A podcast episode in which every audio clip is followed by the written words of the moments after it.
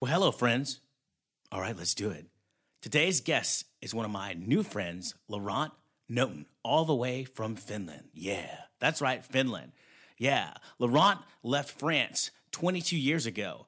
He lived through uh, Southeast Asia for 20 years before he returned to Finland. Yeah, with his new uh, lady, right? So, we're going to talk about the imposter syndrome, right? You ever felt like you were an imposter? You know, someplace you got and you felt like you weren't you know, you weren't you, you weren't really meant to be there. We're gonna talk about that stuff. It's gonna be fun. We're gonna talk about the art of asking for what you want. We're gonna talk about history, world travels. Yeah, we're just gonna have fun. This is gonna be a great conversation. Don't forget to tune in, tell a friend, and uh, yeah, share it on social media.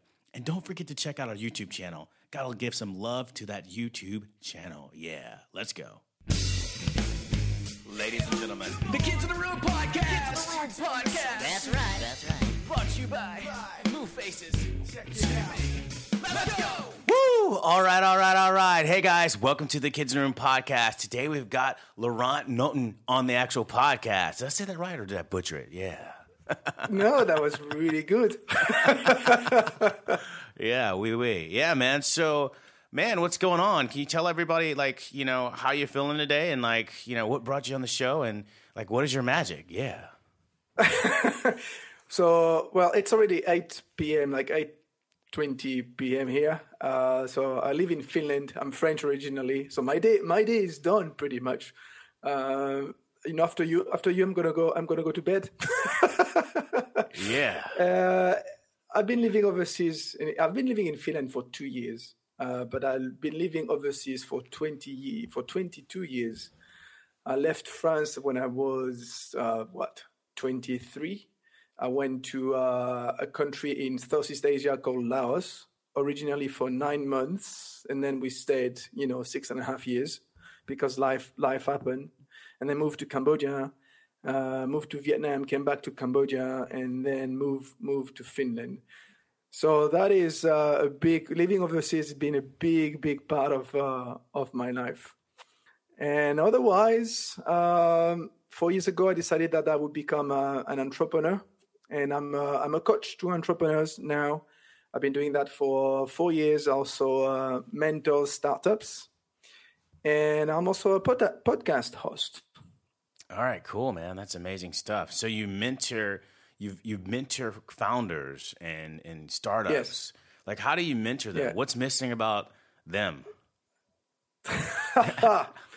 Where should I start? How long do we have? We've got a little we've got a while. Let's do it. Let's let's dig in, man. Let's go. What are you mentoring, man? so um, I specialized with, uh, you know, entrepreneurship maybe is what I consider being the most difficult job there is. It's very demanding. Uh, you know, it's full of uncertainty, but at the same time, it's very exciting. All the entrepreneurs I know, you know, they're very passionate about what they do. They don't count their hours, but they reach a point in their entrepreneurship journey where they get stuck you know when you are when you are facing a wall if you imagine you have your your wall your your head like on the wall and it's so close to the wall that you can get your heads up or down. You can get your head you know you can turn it uh, right or left. When you're like this you can't see how high the wall is and where the where are the exits if and if there are any exits. And entrepreneurs startup funders they tend to fall into that category of people but most of people where they get stuck into situations like this because their heads are close to the wall because they spend a lot of time into the daily operations day-to-day operations being very consuming and they forget to take a step back out of the business look at the big picture and focus on things like you know a strategy for instance. So this is what i this is where i help. I help them get uh, out of that wall i help them get unlocked from situations that they have created the way i like to put it is i help them avoid being the bottleneck in their business Okay, okay. And, you know, how does that so so normally you come in, you you start, you know, you, you coach them, you know, you start, you Yeah. know how how are you getting like referrals? Like how are you getting the the buy-in? Like how's that working out? so when I started four years ago. Um, I studied in Asia where I had a good a good network, and what I did is that I approached people I knew. So I approached entrepreneurs, uh, business funders that I knew, and this is how I got my my first clients. Um, then I moved I moved to Finland, and I had to find I had to find a way to to find to know to find those new clients. So I created a podcast, and uh, my podcast helps me. So my podcast is called Interviews: Cracking the Entrepreneurship Code, and I created the podcast for for two reasons mainly. Number one reason is because I needed information about entrepreneurship so that I can better advise my clients. And you know what is the what is the best than talking to entrepreneurs? You know, you, you collect the you collect the information from from the primary sources of info. So that's the first reason. The second reason is because I needed to find clients. And so I talk to those entrepreneurs on my show. And then, you know, I'm, I try to convert them into into clients or they can they help me, you know, build my prof build my profile and so they can connect me with people they know. Wow, that's cool. So you, you basically you interviewed people and then you, you used that as like some type of like crowdsourcing way to, you know, get new prospects for your business. Yeah. Right. Yeah. Yeah. And of course, at the same time, I'm I'm building my network here in Finland, I'm trying to get some clients here. Right. Yeah. But you're you're not Finnish. You're actually from France, correct? No. Yes. Yeah. yeah, yeah. yeah. Finland. I think this is what land of the Vikings or one of the lands of Vikings ancestors. right? It, yes. Yes. Indeed. But uh, the Danish, Denmark is a, is a bigger uh, Viking land, if I am not mistaken. Ah, Danish for Danes. Yeah, got it. Yes. exactly. Yeah, but they came in France too as as well. So Yeah. Yeah, yeah, yeah, yeah, yeah. They went, they went, they went, they went far. Then I, I watched the the series called Vikings, and uh, on on I think it started on Netflix. yeah, I mean, if you haven't watched it, it's, it's a great it's a great series, and you you follow a little bit what you know what all the Vikings did. They went all the way down to um, to Africa, Mhm. and then of course, well, we think they went to the the U.S. too. Oh yeah, we know they went to the U.S. We found we found remnants of them in uh, near the Canadian area. Maybe, yeah, Yeah, yeah, yeah. We found we found we found old uh, uh, ornaments and different things like that that were dug out of the ground. Um, yeah, it's proven. It was Leif Erikson who actually went to the Americas first, but he didn't. Supposedly, he didn't go too far in. He literally returned back, and I think the thing, the reasoning was why he returned was because um, he was supposedly, you know, given something or, or somebody something happened where he returned and he, you know, went back on his his crew and he never supposedly returned back again, which was like irony, right? He discovered it and then he's like, oh yeah, well, let's go back. I have something else happen, so I need to return back to the people over in, you know, Greenland and things like that. And he never returned back, and so they never returned, supposedly. Right. So this is what this is I only evidence that. that we have. Yeah, Leif Erikson. Yes, yes, he was. Him and a couple of uh, Vikings were the ones who uh, discovered America. Yeah, they found Hmm. their whole settlement and everything else like that. They found their tools and things like that. It's a fact that they were here Hmm. at least before uh, Christopher Columbus was. Yeah, yeah. yeah, that's updated. Yeah, you can dig, you can dig on that later. But yeah, man, you, maybe where you I will. I will.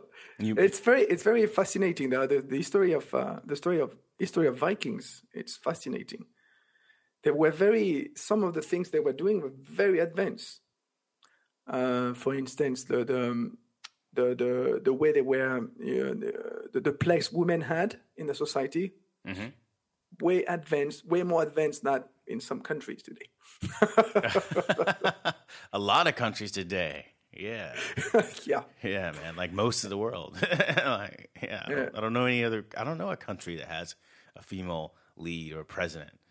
Yeah. Oh, here in Finland, Do prime we? minister is she's a she's a woman. There we go. Est- Estonia, Estonia, uh, the the neighbor, she's also a woman. Mm-hmm. That's well, amazing. Angela Merkel in uh, in Germany, she stayed in power for 18, 18 years, and uh, Wow. she's gonna she's gonna retire now. Well, at least she's she's leaving a position. So, and here, Finland is really like the, the women in the society here in Finland. The women have, have a very very important uh, place in the society here. You you see they they are well when, when we're talking about gender equality, um, Finland is a great representation of that. Wow. Yeah. Yeah. That's great. Yeah, I didn't know about Yeah, those. it is. You, you don't hear those. You don't hear those marketed out too much. I wonder why. Maybe because it's uh, a world dominated by men. I think I can agree on that, man, for sure. It's wild, man. Yeah, man. I mean, like, yeah. I mean, Vikings were, you know, some, you know, uh, amazing group of people. Um, yeah, I'm sure a lot of people here, even on the podcast, you know, have a lot of Viking descendants. You know, you know, you've got awesome blonde hair. Possibly. Or do you have blonde hair? What do you I got? I do. I, I, when when I had hair, Yeah, right. I used to be blonde. Yeah, Yeah, blonde hair and blue eyes, now they man. turn more like white. Yeah, yeah. You you might have had some Viking ancestor somewhere down there. That's uh, you know Possibly, I don't know. Could be Yeah. some symptoms of some Nordic. You know, Yeah. um, you just never know. Yeah, but you can't tell always by looking at people, right? Because I mean, it's been thousands of years, so they have ancestors Yeah. who spread all around the world. Exactly. Yeah. But it's true that here, when I when I uh, go around here, I you know I melt very well. Like they think I am one of them. yeah, yeah, yeah. You could easily pass as somebody Nordic for sure. Nobody would ever like guess. Yeah. They'd be like, ah, what? It's French? No, we, we, you? No. yeah, because those are like typical Nordic uh, phenotypes, you know, with the blue eyes and the blonde hair and things like that. That's it's, it's kind of typical. I would say that a lot of people in that region have. Um, but of course, there's others, right? There's not like one thing. Um, But that's pretty awesome. But why'd you move to Finland out of all places, man? Why not France? You you know the language easier. I mean, like, like why? because I met a woman, and she's Finnish. Oh, and, there you uh, go. She had lived. Yeah, we, we met in Cambodia, and uh, she had lived overseas for seven, eight years, and um, we both wanted to go back to Eu- Europe. I was fed up of Asia. I, after twenty years, it was it was it was time, you know. And also, she also wanted to uh, to leave Asia, and so we we discussed. Then we had the choice about you know France or Finland, and I didn't want to go back to France, so we went to Finland. Wow, wow. Yeah. 20 years. Cambodia. What's in Cambodia Yeah. for Well, 20, years? Asia. Asia in So, general. What's what's out there, man? 20 years. Come on. Yeah, All right. What's yeah, but on? it's fascinating. It's a, it's fascinating over there. It's, uh, you know, like I said, I, we moved initially uh, for nine months. So I was with someone else. So I went to Asia with uh, a different woman, and initially for for nine months, and we stayed like six and a half years in Laos, the first country where we were. Then we moved to Cambodia because I found a job in Cambodia. Then Vietnam, back to Cambodia.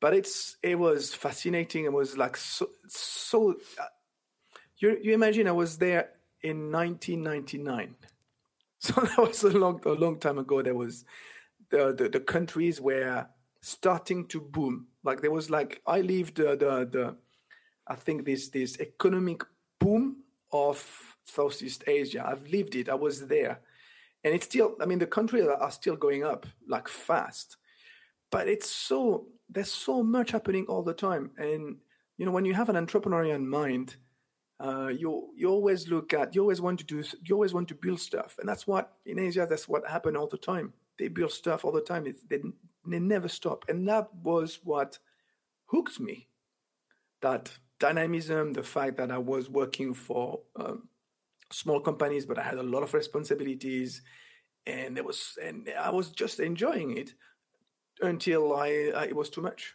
until I it, it came to the point where everything I liked, I started uh, hated it, and it was time that you know it was time for um, something new. Why did that happen? Why do you think that happened? Why did you start hating it? Too much, too much of always the same thing. You know, you t- start turning into circles. Like that, Repetition. you know, yeah, repet- repetition and all the little things that uh, you thought were great and were pushing you to uh, to give the best, you know, every day. after a while, they just are in your face and you're bored about it because you don't see any changes. Or maybe there are changes, but or maybe it doesn't change that fast as fast as you want. And yeah, I needed also reach a point where I wanted to change environment. I wanted to be closer to nature. I mean, don't get me wrong. In Asia, you got fantastic sand beaches, you know, with the palm trees and everything, rice fields, the right the rice field right after the the rainy season. It's absolutely fantastic.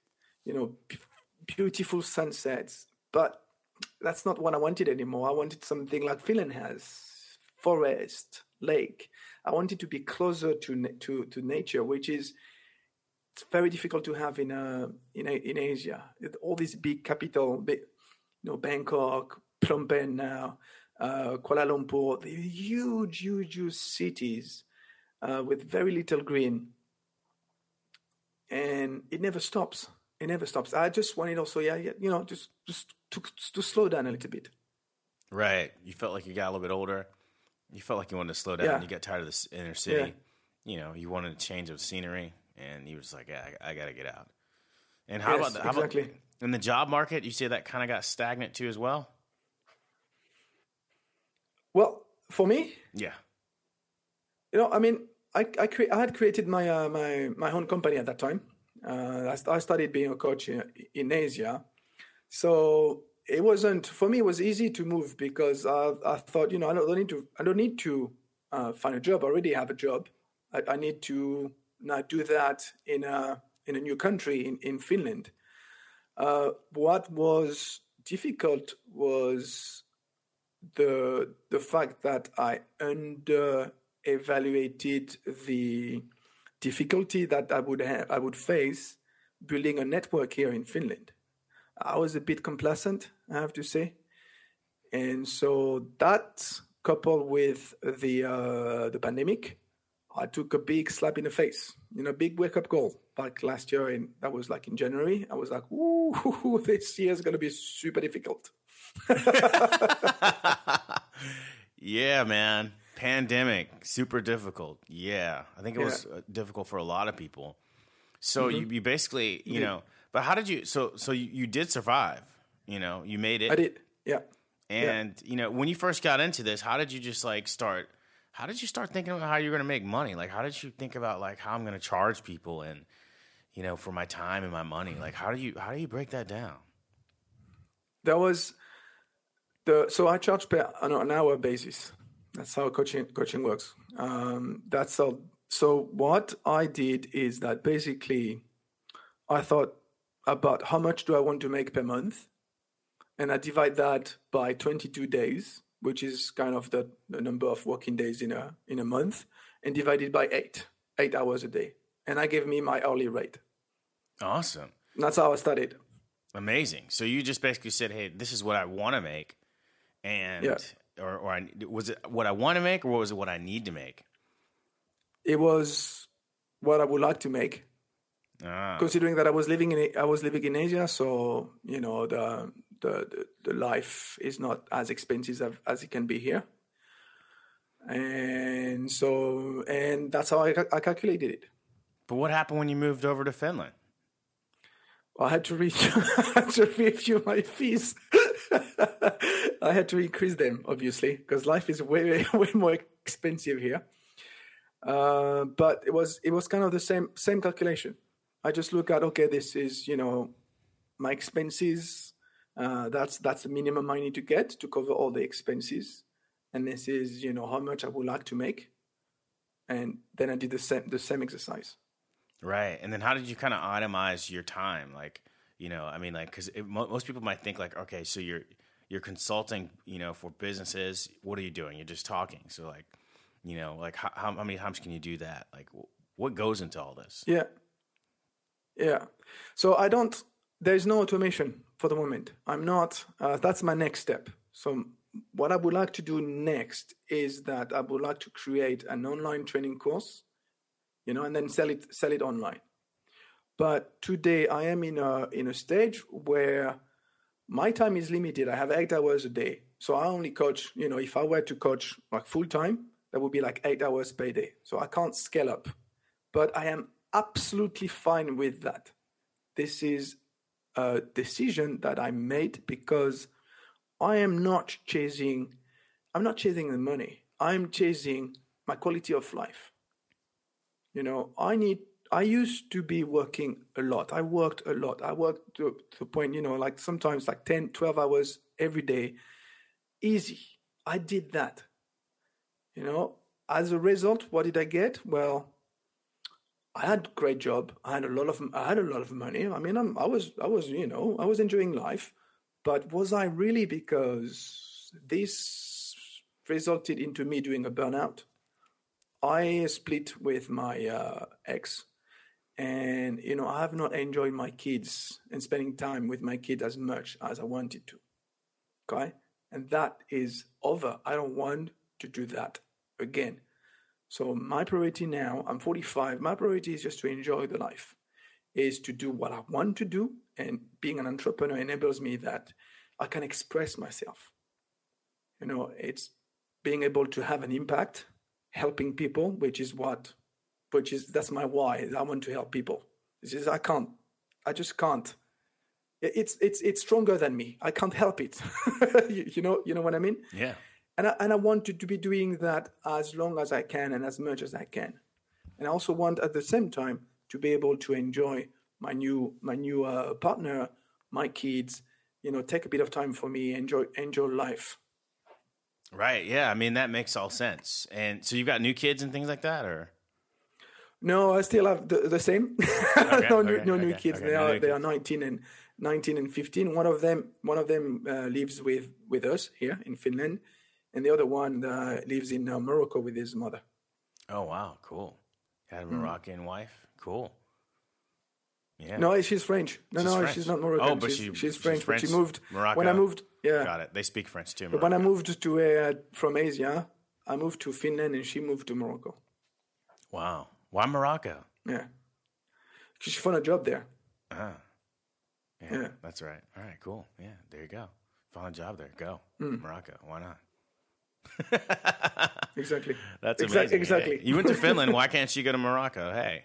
Um, Exa- exactly. Yeah, yeah, um, yeah. So that's crazy, man. So, wow, you went on this this decent journey. You had to re, you know, situate yourself. So, I, I- I think like I still didn't get the point of like, you know, now you're here. You've you've gotten your your money in a situation to you're recalculating things, but like, how, Yeah. I, I don't get like what you're doing within within your time. Like, like you're coaching people. Like once you've Yeah. coached somebody, you know, initially. What is that? How many? It takes four hours, like five hours. How long does it take? Like, how do you itemize No. that and consistently go? Like, I'm, like, how does it work? So when I go into a, a coaching um, collaboration with a client, usually it's going to last for six months because it takes long to get to, to, to see any results. Now, what happens during those six months is that we're going to meet, I'm going to meet with my client every other week.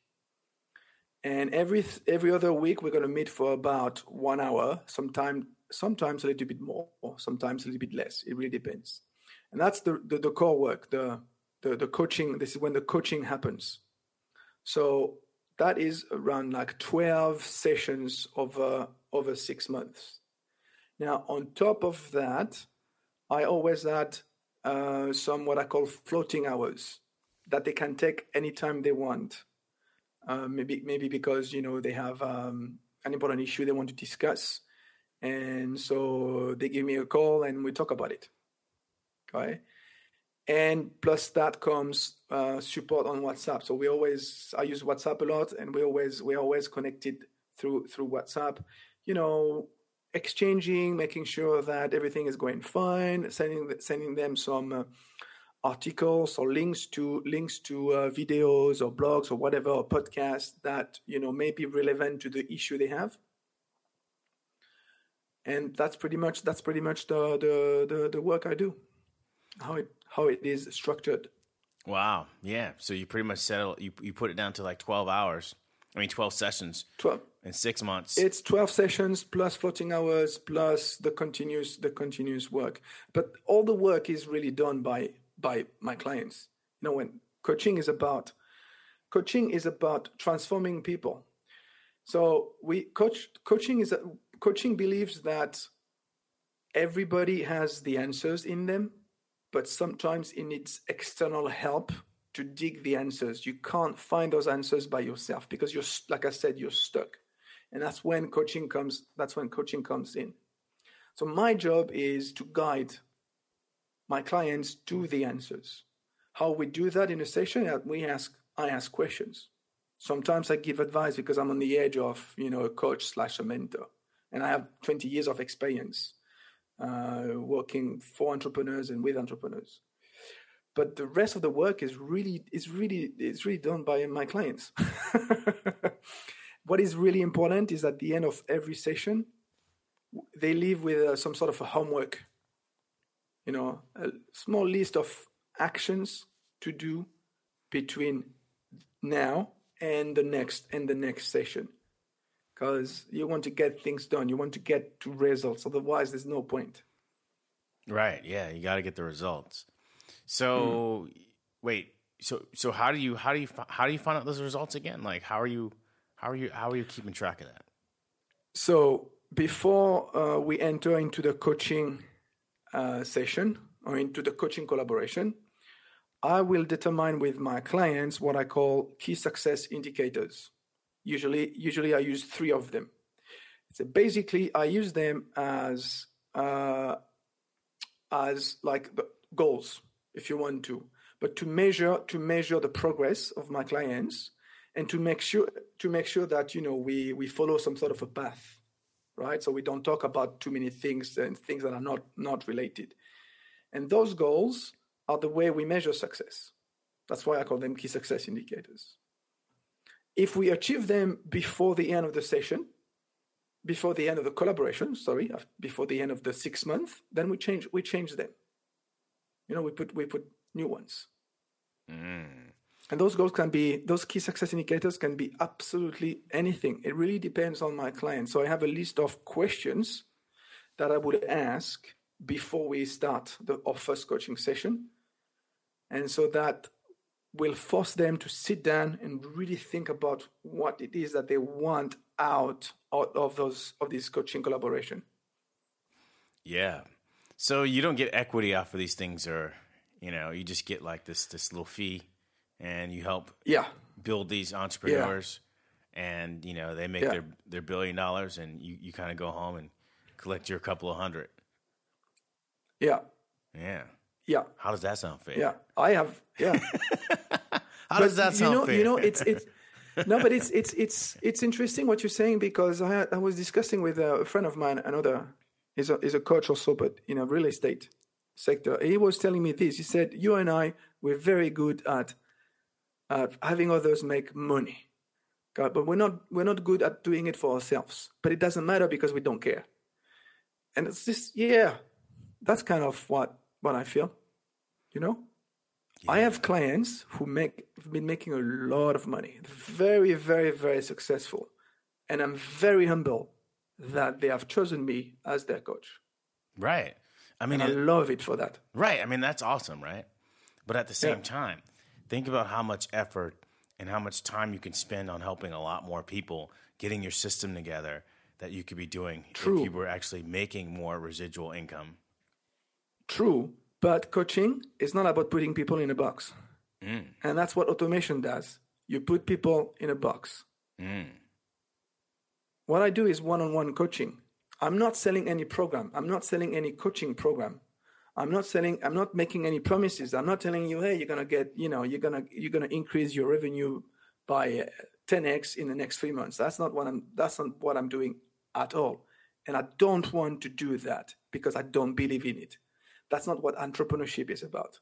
I'm a coach to entrepreneur. Those people, you know, entrepreneurship takes time. Entrepreneurship is a journey. It takes time to get there. And what I want is I want to be uh, with them for as long as I can be. You know, I have a client, for example, in Vietnam. Uh, we started together four years ago. I'm still with them. I have another one in Thailand, started with them like three years ago. I started with them from scratch. I started with them creating the creating. They started the business three years ago, and the business was we were just talking about it on a piece of paper. but I'm still with them. And so I'm really way more interested in building that relationship and seeing and seeing them grow, you know, than auto, than automating my my process. And I agree Does with it make that. sense? Yeah, it makes total sense. But I'm not saying just uh, automating your process. I know you were saying earlier that you had you were thinking about putting up something, some type of like um, program together. So this is where I came back with this Online automation. training, yeah. Yeah. So like that's so that's Yeah. what I'm saying. So like online training. But that's what I'm saying though. If you were in a situation to where you had a better deal to where you know you're working with them, you're helping them build their businesses to million or maybe even a billion dollar industry, you know, you'd have more time if you had more skin in the game than just like because you did mention that you guys don't really, you know, you were talking to your other real estate agent and things like that, and said you, you know, you and your friend basically you guys didn't really care about the money, right? But we're all in this to profit. We needed to survive, right? So it's like Sure. they're in it to profit. I mean, they're not hiring you because they don't want to profit, right? They would never hire you if they didn't want to profit. So it's like, Sure, why not? Why not get something to where you're comfortable and where you don't have to, you know, keep on chasing your tail every couple of months, you know, where you can be more relaxed and you're getting more skin in the game because you're helping these people build big businesses. Think about this. Sean Parker, Facebook, right? He's the guy who introduced Zuckerberg to a lot of the investors, helped him out build his infrastructure legally to put him on top to where he is right now, or he would be kicked off the company years ago, or Yeah. or, or whatever it may be. But Sean Parker came in, he got a percentage a percentage of the company. He got some equity. Within six months, this Yeah. guy's like, you know, he has equity to a billion dollar company roughly. Yes. Did the same thing you did. Yes. Yes. So, okay. So the first thing is I know I know that I'm also, you know, I I understand I need to uh, develop my business, which is why I want to create these online training courses. and That's my my bigger next big thing. Because I want I need you know, I'm not stupid. I need some passive income. Now, on the other on the other aspect is one thing is I am I I define uh, I'm very clear about who I want to coach, who who my clients are. Right. Very very clear. And so those people I'm uh, usually going uh, helping, they are not there yet most of the time. You know, they're more at the like four, five, four, five years, uh, around four, five years experience running the business. So they're not that big. And I'm, I, I like, I like to cut, I like to cater to those type of people more. Um, the people that I coach who are big, they are too big already for me to come and say, "Hey, I want I want a piece of the pie." Right. But why not start off Right. when they're early? So that's the idea. It's to start off with. That's why also I'm a startup mentor. It's because it also enables me. I'm involved in incubators and accelerators, and it enables it enables me to see what's going on in the startup world, and hopefully, you know, being able to uh, to get some uh, equity against uh, advice. And this is what I'm talking about. This is what I'm talking about, Laurent. This is what I'm saying. Some piece of the pie. You know, I, I Yeah, get yeah, it. yeah. I course. get it. You're great at business. You want to help people, but people who help a lot of people get paid. You know, they get paid, man. Sure. They fucking get paid. They do. They get paid, and there's nothing wrong with that, right? Jeff Bezos is helping how many people with Amazon, but he's getting paid. Like there's there's nothing Mm-hmm. wrong with that. You know, there's a lot of things happening in the world where people are helping people, but they get paid. You know, I, I think I think there was like a quote where it says, you know, um, uh, I'm not exactly sure who said it. Um, I don't know if it was Elon Musk or someone else, but you get paid um, in direct uh, proportion of the difficulty of the problem, the difficulty of the problem that you are solving. All right. True. So it's like if you feel that your problem you're trying to solve is difficult, right? Yeah. And you're one of Yeah. the kind. But you know, it's it's why not? You know, Yeah. cut the pie. Uh, they're gonna make. They're gonna take the money. They're charging their clients. They're charging people. They're not gonna say, "Oh no, oh no, no, I just really want to help you. Here's some food. Oh, here's some of my business for free. Oh, take a discount for free because I don't really care about the money. So why would you? You know, you know, mm-hmm. take what's fair. I'm not saying being greedy. Don't be greedy. Don't try to take everything in and you know rip somebody off and you know things like that. Not saying that you would, but I'm saying don't do that. You know, I wouldn't do that. But I'm saying like get where you, you know you feel like you deserve. It allows you to help more people. There's nothing wrong with asking. The law of asking. Ask. Why not? Why not you? Indeed. You know, you got kids in. Morocco. You got kids here. I mean, like, come on, man. They need, they need, they need money, man. They need money. They need money to do the nice, lavish things that they want to do in life, and not even lavish, just just their basic things. And you know, you are a provider. You're a dad. You know, like there's nothing wrong with providing. There's nothing wrong with it, man. You know, look at that. You got Mm-hmm. the nice Uncle Sam behind you. I want you for the USA. I Yeah. mean, this is all about capitalism. You know, this is the army, of course, but I bought still. it. I bought it in uh, in New York actually. There you go. there you go. you got to use that samurai sword behind you, man, and just like slicing, slicing and dicing these uh, prices, man. And, and you know, people respect you, man. Sometimes when you when you when you add a pretty price on your creativity, because then they know it's a value it sometimes, and people don't you know take you for granted. Not to say that they are now, but it's like sometimes you just have to you have to do what you have to do. You have to ask, you know, because your value and, and the knowledge that you have of 20 some odd years, that's a lot. You're absolutely absolutely right, coach. There you go. I have to say, I, I have to say, there's something I've never been really good at. I I recognize it. I'm, I'm that's why I'm way better at helping others because I can tell them this kind of stuff and not do it by my, for myself. Yeah, I, think, I, th- I I agree. I think that's the creative, the creative curse in some people, where they just overthink things and they start, they get lost in the process, you know. Uh-huh. And something that you're coaching other people is like, you know, the same type of situations where you're like, dude, I'm getting fucking lost in the process, where I'm not thinking Yeah, about me course. and what I need to do. And it's like you got to take care of yourself first before you can help others. How do you properly take care of mm-hmm. yourself if you're t- spending all of your time stretching yourself out, watering yourself down to help others, and then you're just giving them the saturated version of Laurent, right? You could be giving them the, the, the full juice, the full metal jacket, right? You know, I, I just believe like there's just a lot of opportunity towards you know yourself to where you can just be asking for what you kind of what you kind of worked for. Not really saying you're, you're begging people. It's not about that. It's not about you know putting people in an uncomfortable position. It's about getting what you've what you've been paid dude and the hard work that you're putting in there. And you know if they're working with you they respect that obviously. So why not? Mm-hmm. Just don't think it's a bad thing. Yeah I never said it was. I never said that. that is true. You, But it's you, you didn't say that. You didn't say that. But what Yeah, you yeah. did say, what was that you just never really thought about it. And I think that's just like a, a thing, you know, of self help people. They they end up they, they end up in this you know cycle where they're just like I want to help people. I want to help people, and it's just like you got to help your fucking self, man, to help other people efficiently. And I think Oh, I- we forget and neglect ourselves when we spend so much time nurturing others and you know throwing water on their plant and seeds and we're not watering our own at home. Like even you said you, i was working 12 hours a day 12 hours a day and i didn't get to raise my kids like i wanted to. I was just working mm-hmm. working working working working. So there you are seeding you know throwing water on some seeds of other people's lives. But then your own you weren't really watering in that enough right? You didn't nourish yourself.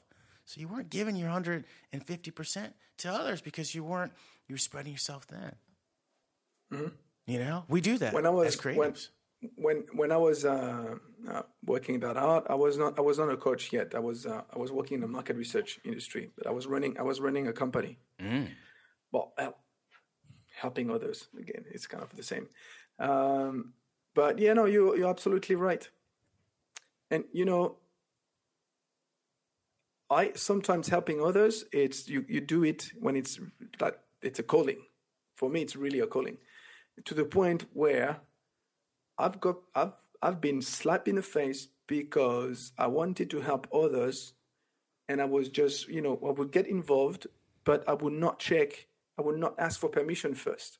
I would not ask people, hey, can I help you? And so I was ju- I would jump just jumped into situations and trying trying to solve the situation for them and they didn't want me there. you, you know? And so it backlashed at me. Mm. And several times that it happened to me. Uh, and I had to um, I had to really to uh, learn to change that.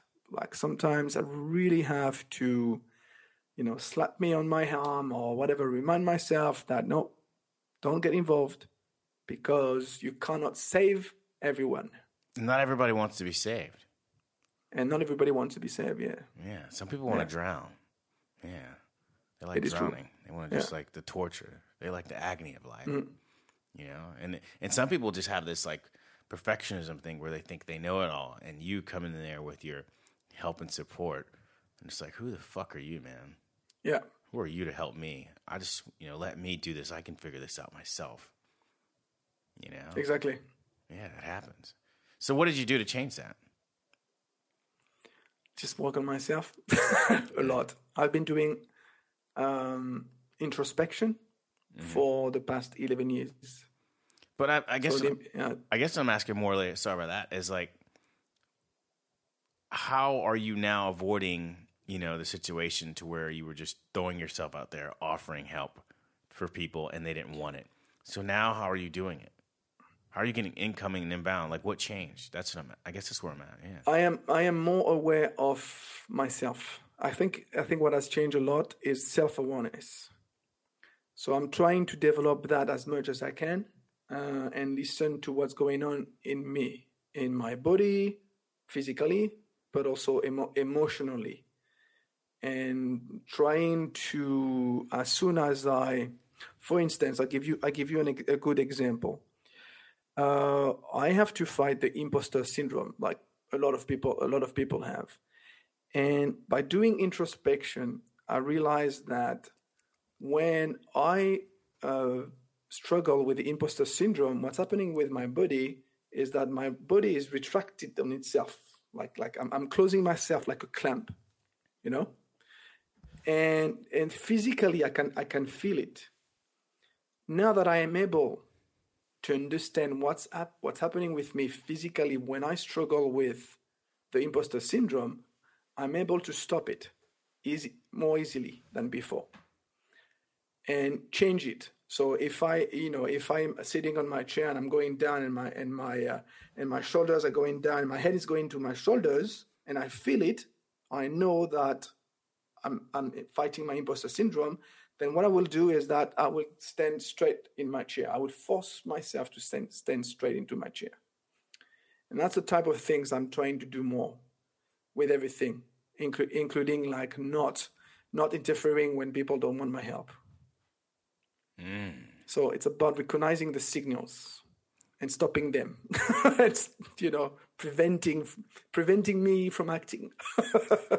Yeah, so why do you feel like you're an imposter? Because I'm like who I am to coach those people. They're more successful than me. You know, who I am is everything. You know, I look I look at social media, of course, it's playing a big a big role here. I look at the uh, social, social media, and you know, there is a lot of we are or social media always glorify the, you know, those successful people, and I'm like I'm, I will never be there where they are, not not even knowing if this is the reality, because most of the time it's not, and that triggers my imposter syndrome You know, because I feel I have also a lot of um, I like self confidence.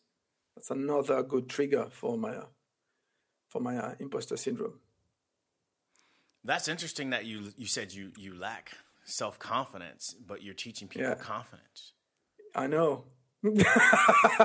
I know, I know, and you know what? I've been thinking about it, and I'm able to do that because I know how it feels to lack confidence.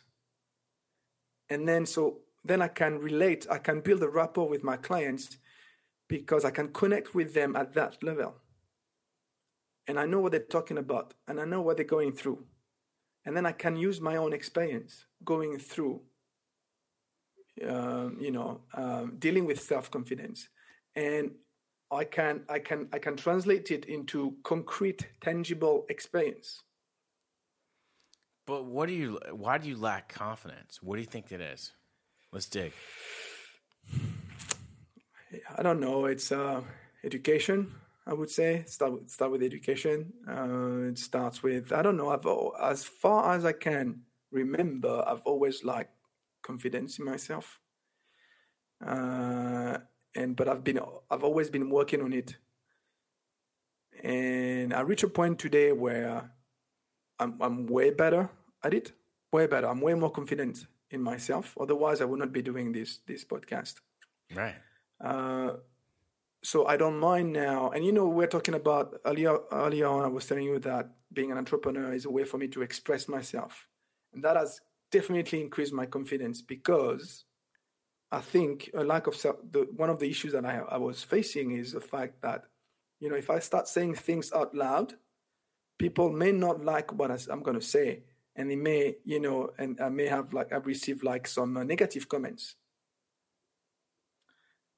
and that has not happened yet yet but if it happens it doesn't matter because these they are my opinions and some people will not agree with me and that is absolutely fine because i know who i want to serve i cannot please everyone so the realization of that and going through that has helped me increase my uh, self-confidence Right, man. I mean, I can see that, man. But like, where does this like? Let's dig deeper. Like, where does this kick off at? This had to kick off at a childhood trauma. You know, growing Yeah, up. I don't know. You weren't. Were, honestly honestly did you not get enough fucking I- hugs? like, what's going on? Did we not give you hugs as a kid? i don't know Yeah. I did. I did. Well, Lots of I, hugs? I, I had a I had a re- complicated relationship with my father. Now it's going better, but was was a bit complicated. Uh, uh, definitely, there's something there. Definitely, there's something with my the relationship with my with my parents, uh, the education I received. De- definitely. Right. So they kind of passed down something to where it's like you don't feel. Did they not cheer you on when you were a kid? Did they not push instill certain things to happen in school? Like there were some trigger points there, man. Yeah, yeah, yeah, You know. yeah. We all go Yeah. through it. We all go through it. We all go through it, but in different ways. You know, Mm. some of us show those weaknesses in different ways. You know, nobody's perfect. Nobody's not 100%. Exactly. I mean, nobody walks in 100% confidence. These things are these things are muscles. Like we work on these things and we build them through self-awareness and through, you know, picking up skills and talking to people and just, you know, releasing these these demons as we will, you know. Mm-hmm. Ooh, I said a bad word. Yeah. By releasing these demons, we we we we begin to relax. We begin we, we begin to throw these things off into the world and spread these things off to other things and so they're just not sticking in you because if they don't you know if they don't get out of you it just it just sits there and it marinates you Yeah. know it never And we're very good at creating stories in our heads. yeah uh, and you know and, and and repeating those stories again and again and again. It doesn't help us. It doesn't help anybody. And most of the time all the stories that we say that we we, we, we tell ourselves are completely illegitimate. I mean there is have you heard about the the fog of worry? No tell me. So it's by a guy I think called Earl Nightingale, something like something like that. Heard he yes. tried to quantif- quantify the type of well to break down the type of worries that we have, and so he break them down into five categories. The, I don't remember all of them, but I remember two. I remember two of them. The first one is the big illegitimate worry uh, for nothing. He said something like seventy percent. And then the last category is the real legitimate worries, 8%. So basically, 92% of all our worries are completely illegitimate. They are all in our head. They're absolutely useless, in other words. yeah man i mean that's true i mean it's really true i mean some things that kick in man is like we are our own worst enemies man you know? We stop Yep. ourselves from moving forward and it's just like fear is what stops and kills dreams right? You know? Yep. and if you just start looking fear in the eye and just start jumping towards the fear that's when you grow you know? But you know if you look at mm-hmm. yourself you you jumped across the world you know stayed in different places for 20 some odd years in places you didn't know and you you did it fearlessly you know um, and then you you come back and you, you know you don't seem like you have these uh, lack of confidence issues right but Yeah. but yet I- I- internally I've been, c- is, yeah, is it safe I've to say that we kind of have certain issues with it, like certain trigger points to the lack of confidence. Certain arenas get you into this this emotional turmoil internally where you're just like, oh, well, there goes the lack of confidence because it doesn't seem like, excuse me, it's complete lack of confidence overall. It seems like in certain arenas and certain directions you go into, it, it channels this this negative emotion of fear Mm-hmm. and imposter syndrome. I'm not really this rich guy. I'm not really this. But it it also I would also add in there too is like you aren't that person yet because I could see how that could you know you know misrepresentate your uh, emotions and ego. We're like, oh, I'm, I'm talking to these billionaires, but I'm not a billionaire. Why would they want to fucking listen to me? I mean, anybody would say that. You know, when I was putting up my podcast, one of the things that I always do and I always think of now, um, which I always did think of different ways, but I came up with this whole, you know, thing where it's just like everything that I do, I always have to answer to who the fuck are you? You know, and I have to answer to that. You know, if there's a weakness in anything, who the fuck are you? You know, nobody ever heard of your fucking podcast. Who the fuck are you? I've got to show them who the fuck I am. You know, um, you know, you don't have this. Your sound sounds like shit. Well, who the fuck are you? Why does your sound sound like shit? You got to fix that. You know, your video looks like shit. Well, who the fuck are you? Well, you got to show them who the fuck you are. You know, what is the what is the what is the the highest value of that proves who the fuck you are? You know, and and then you might say, oh, well, why do you need to prove? Well, it's not about proving. It's about just being putting things to a, to a level of quality. Put holding yourself accountable. There's nothing wrong with holding mm-hmm. yourself accountable, right? Because when you hold yourself accountable, you might get rid of some of those internal issues of I'm not there yet or I'm not blah blah blah yet. You know, just go go fight your demons, man. Grab the fucking samurai sword behind you and start slicing them one by one. Jot it down. Start slicing those fuckers away, one by one. I've been doing introspection for 11 years. I've been fight, fighting my demons for 11 years. You know, It works. It does work. it does work, but you know, sometimes just writing them all down and just jotting them down and really taking them and just going, just focusing on each one at each different time and just going for that mm-hmm. one and putting all your energy in, in one at a separate time and then going to the next one once you defeat it, almost like a game. You know, I think that's where it's at. You know, just sitting around and you know, just because like if you look at your your your kind of like issues with you know um, imposter syndrome. It, if you you mention if you mention, oh, you know, I'm I'm talking to these guys, and you know, I'm this coach, but I don't have money like them, and I don't have a life like them. I'll never be like them. And it's like, you know what? You can't take all that in at once. Yeah, but I don't want to be like them. Hold on. Let me let me be very clear about it. I'm okay not to be like them. It's okay. This is their life. I'm not. That's not. That's not what I want. I'm pursuing. That is not my goal. Right. But why do you feel like an imposter then? Well, because it's not about that. It's about it's about me. It's about it's about my, my lack of self self confidence. Certainly, it's it's just about you know who I am to coach people and, and tell them what to do. But see that, see that. I think- see see where that, see where that, see where you dig back at that. You keep on saying, you say, "Who am I? Who am I to do that? To coach Yeah. these people?" But then you say, well, these people, these people, every everybody, anybody, Okay. you know, any any okay. any client. I'm not putting any any. Uh, I'm not pointing out at anyone in particular. But Yeah. but these Yeah. are but these are a particular type of people, right? People who are successful, people who have their you know Sure. themselves together somewhat, right? These are people that are moving up the ladder. So these are people that you obviously feel, from what I'm getting, somewhere not confident enough to uh, work with them or to be next to them in some way. You don't feel up to par. Yeah, Yeah. but not only with those people, those not only with the most successful clients of mine Right. in general, but it doesn't it doesn't trigger all the time that imposter syndrome. There are there are specific days, for instance, where you know the days when I am uh, a bit more uh, tired because I didn't sleep very well. I know those days are very are very good. It's a very good day for my imposter syndrome to to come up and say hi. Did you forget about me? but yeah, I've, I mean, I've been working. I've been working on it. I think also it, it is something that helps me be a better coach because I'm working on it. My clients, I know that my clients are facing some of my clients are facing the same issue, and again, I can use my own experience and you know relate relate to them, and that's what it is. But imposter syndrome. Is, but imposter syndrome, yeah. like, I mean, Laurent, come on.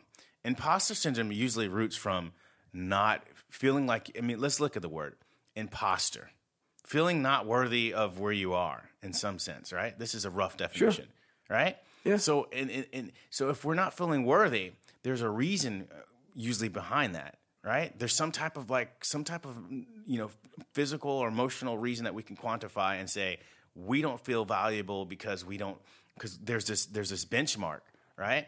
Or mm-hmm. there's this level that we feel that we're not at. We feel we don't equal mm-hmm. that level, so this is why we feel like an imposter, right? That's why you're impostering. Mm-hmm. So the whole thing of not of like uh, you know, I guess that's where I, where I dig in and find contradiction internally with emotions is like, and explanations is like, how do we feel like an imposter, right?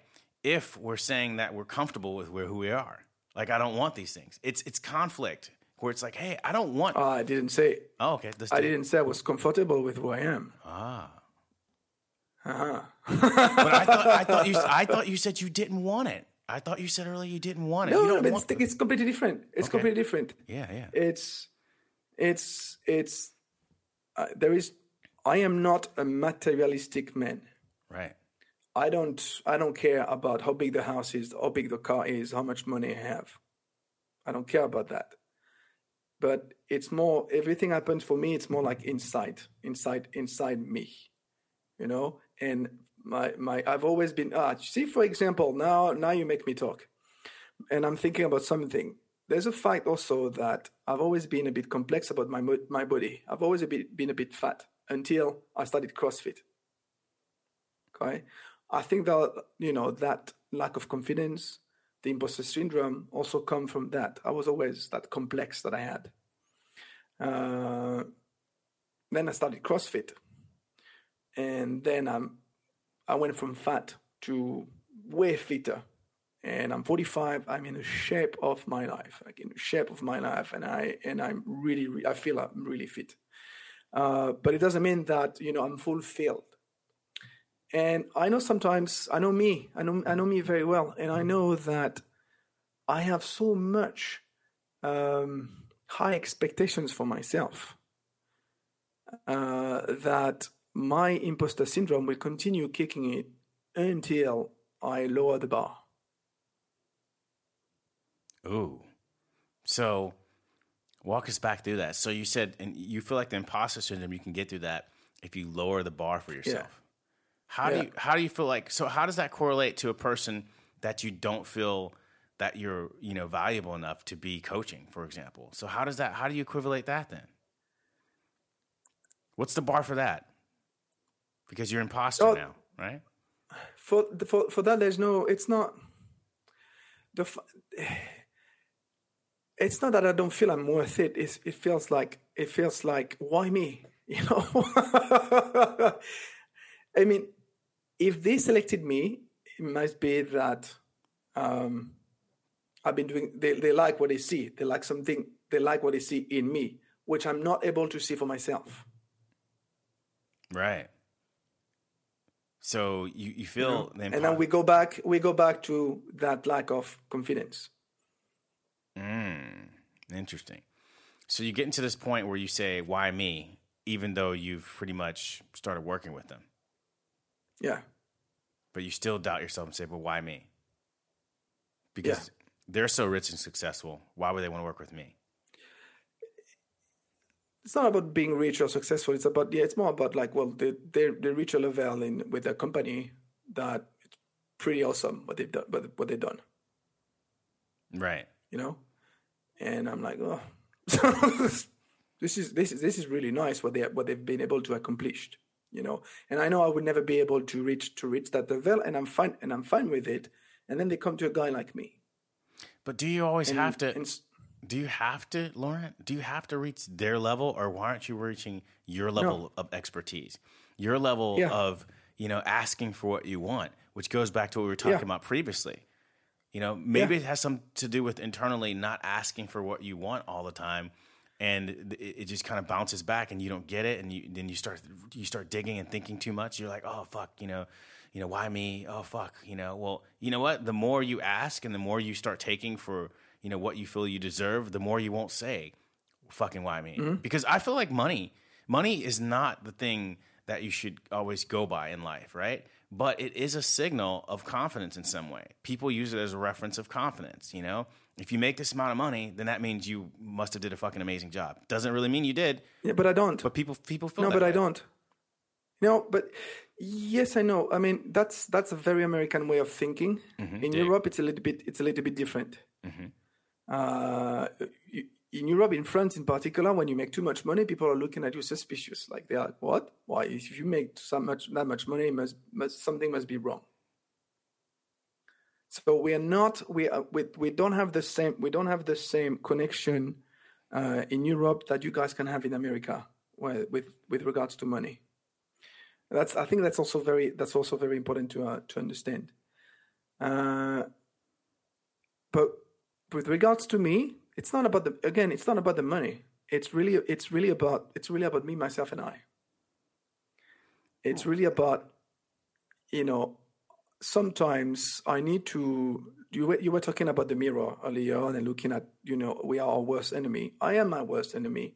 And sometimes I need to look, look a, a bit more in the mirror and I need to be able to, I need to uh, be able to like what I see in the mirror and tell myself that I'm worth it because some people trust me.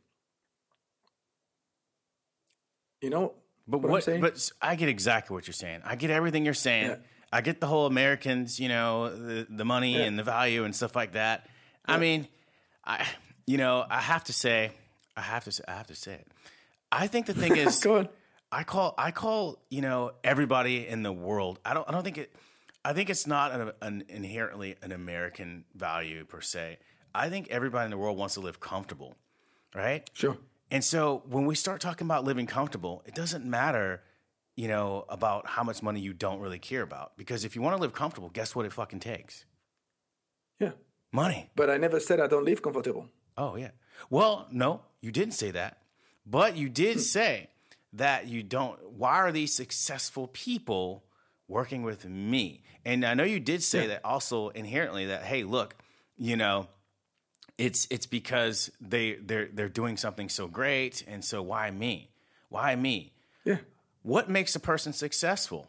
What is partial thing that makes them successful? It's what they achieve. But how do we measure achievements? You well, a lot of people will uh, measure it with money. Okay, there we go. That's my point. No, but it's not about that. Okay. No, but it's not about that. Yeah, I understand what you're saying, but in my case, it's not about that. Yeah.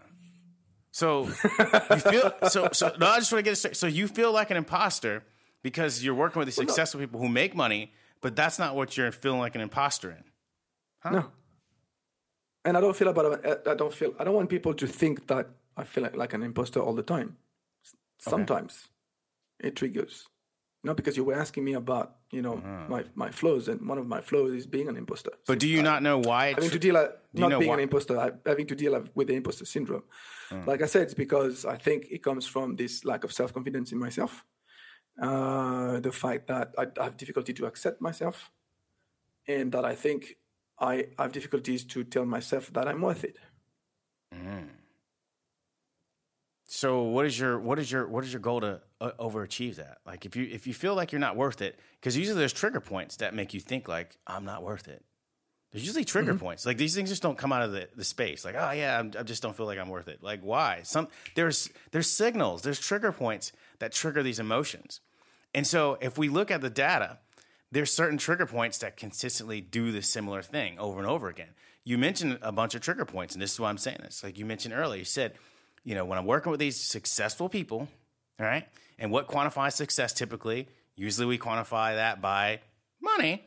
You know, I don't feel as valuable to them because of why? Because you feel that you don't make that much money as much as they have. So it's like, but it's not about money. See how that? See that's No, that's that is your perception. That's not how I feel. Okay. Okay. Well, then what is it? What is it? What is it? What is it? What is it? Why What do you want to know so much about that? I already, I already mentioned, I already said it. It's, it's about, like I said, it's about, it's about achievement. It's about, it's about me looking at myself, looking at myself in the mirror, and you know, recognizing that I'm worth it. Right. And you are worth it, man. But I, I, I, yeah, I feel like it- people, other people apparently believe that, but I have to believe it for me. Yes, know, you do. That's, that's that's difficult. It's difficult for you. But I've had imposter syndrome. I think everybody has had imposter syndrome. But when you look at it and you digging down and you know, self-awareness and being honest with one person's self, it starts there. I had to be fucking honest with myself. And what I did find out is when I did feel this imposter syndrome, it was obvious to me. It wasn't any, you know, I wasn't dodging myself and thinking it was this other thing. Oh no, it's not because I have money. I knew exactly why I felt these things when I did feel these triggers.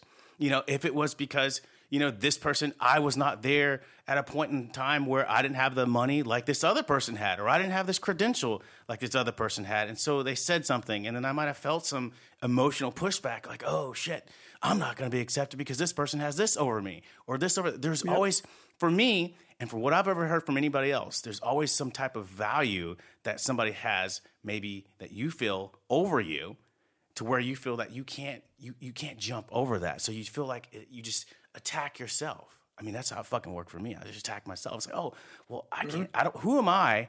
Who am I to say this? Who am I to start a fucking podcast? Who am I to be a billionaire? Who am I to work at a tech company? Who am I to be poor? Who am I to be anything? There's a confidence on that, you know. There's a lack of confidence, and that's what I found when I actually spoke with many people who had imposter syndrome or even went through it myself. There was an actual reason of why it, it exists. There were trigger points that were exactly there that I could measure. It wasn't just something where I just like, you know, I had to look at myself and I really didn't know what it was. I kind of knew exactly where, where my trigger points was. If it was because of somebody had more money than me, it was because somebody had some, some more fucking money than me and I didn't have it. Or because I knew that the status was, you know, you need to drive a flashy car on here. And at the point in time, I didn't have money to buy that fucking flashy car. So I felt like an imposter when everybody fucking has flashy cars. So, you know, it was obvious to me of why I felt like an imposter because the word imposter means that you feel like you're talking to somebody else or you're in a situation that you're not you're you're trying to be something that you're not and you don't fit in. So you're a imposter. Mm-hmm. You know, when I worked at a big company and I first got in, I was like, "Oh fuck. How did I get here?" You know? How did I get here? Like, why me? Holy shit. Mm-hmm. You know, and I started laughing. I would laugh. I would literally walk around and laugh at myself like, "Holy shit. Who who who fucking like tricked these guys to get me here? Like, holy shit, I can't believe I got here. It's amazing. But the fact of the matter is, I always laugh and I'm saying, you know what? I worked really fucking hard for it and I did it. And that is where it is. But, you know, there's, it doesn't matter. I think imposter syndrome is something that's really serious. And I think it's like something that nobody ever gets over. Nobody ever gets over it in some ways because there will always be situations where you will feel like you are not valuable or the best in the room. So I think imposter syndrome is not a bad thing, but I always think like, hey, look, how do you defeat it? What are the signals Sure. and trigger points of it? And I think like for me, it can be money. Usually, it's a lot of times for me. What I've always seen, you know, when it comes to imposter syndrome, it's always usually about money or you know not feeling like you have the right credentials and things like that. Those are usually the trigger points. You know, it's usually not much of anything else because this is what society, not Americans, this is what society uses as little staples to judge you on. You know, how how how good looking is your body? You know, how how how fit you are. You go into a fucking gym where everybody's nice and ripped and in shape, and you're the person who's not in shape. You're not gonna fucking take your shirt off.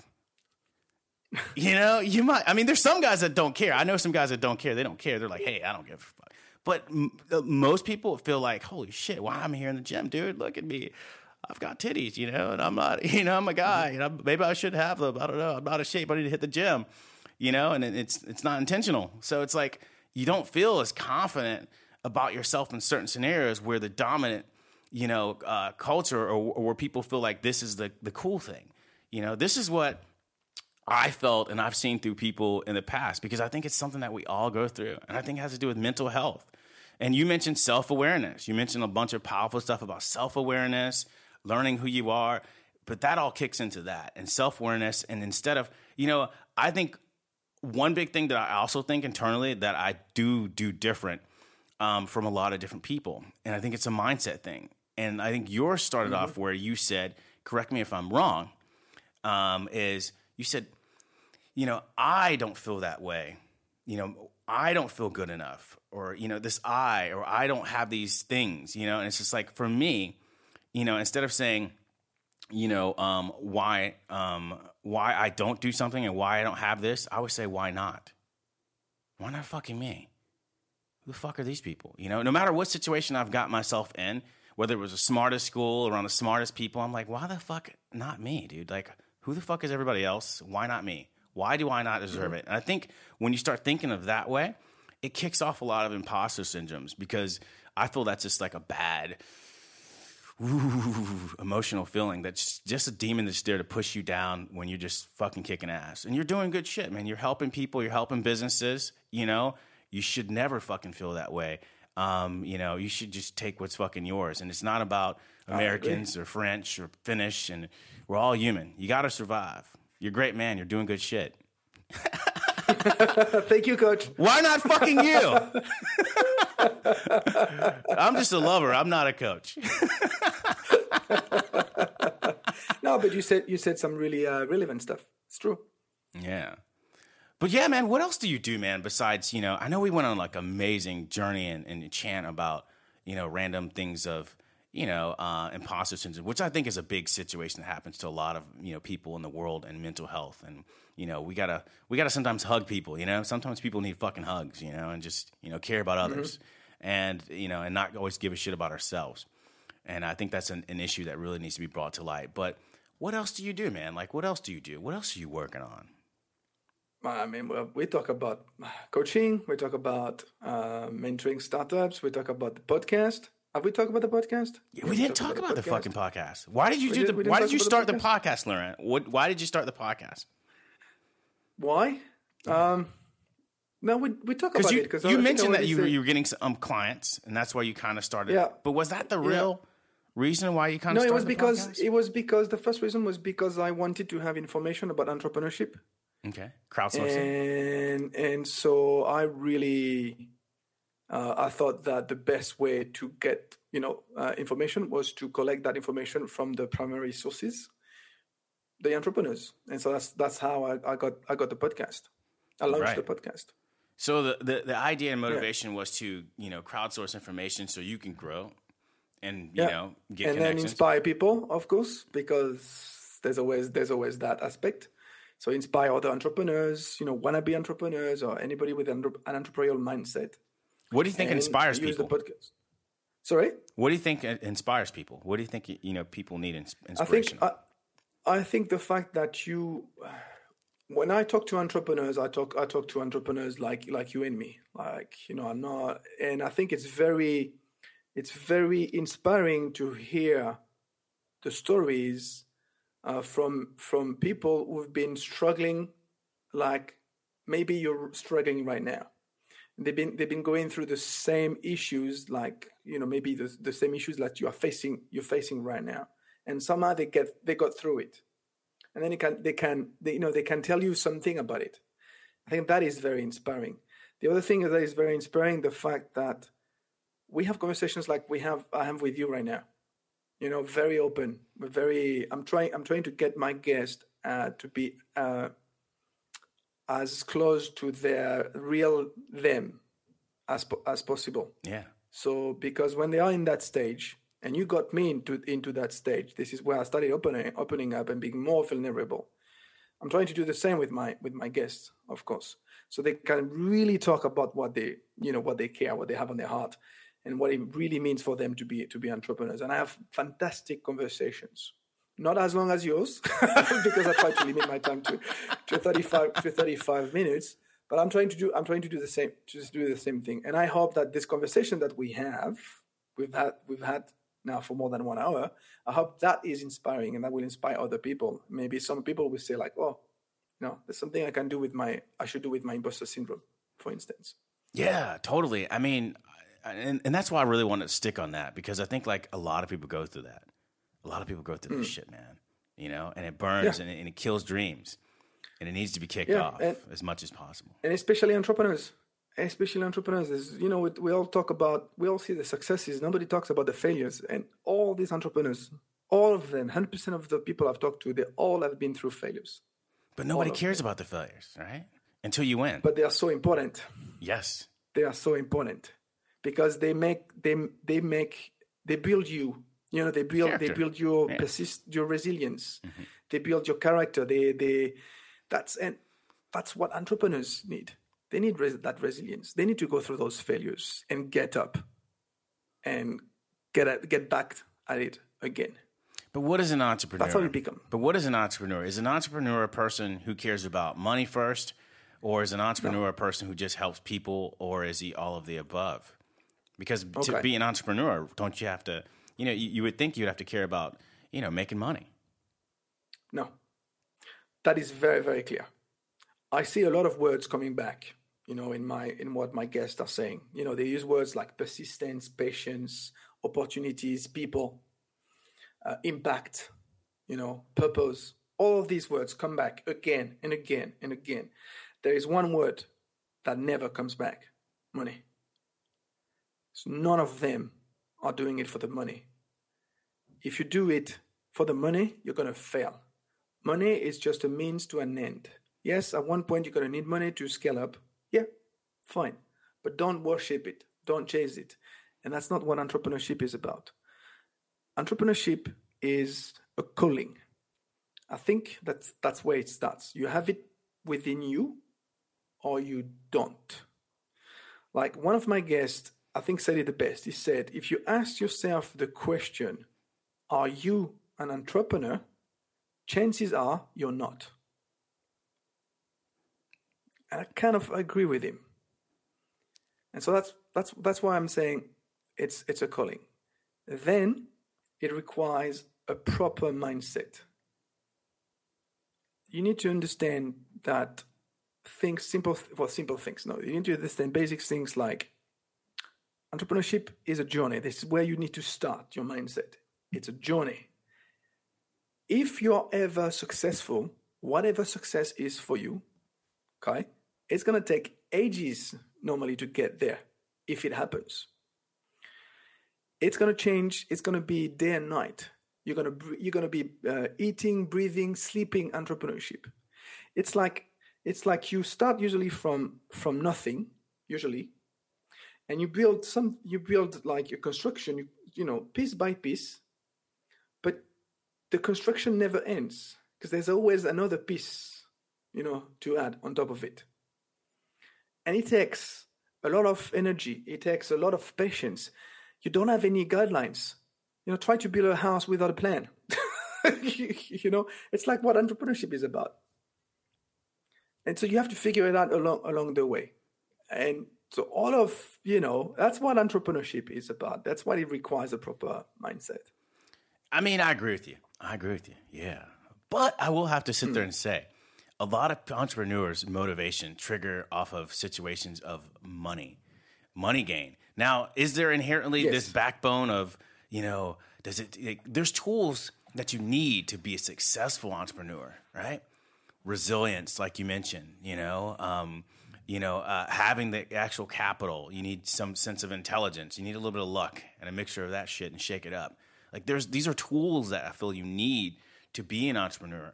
But you you know, and you, need to have like a goal of like why do you want to be it and and have that motivation behind it. I think there's a lot of people that sometimes have some other solid motivations. I think the, the initial motivation needs to be to help people in general, right? If you're not helping people, then you don't have no business, right? So that's that has to be number one.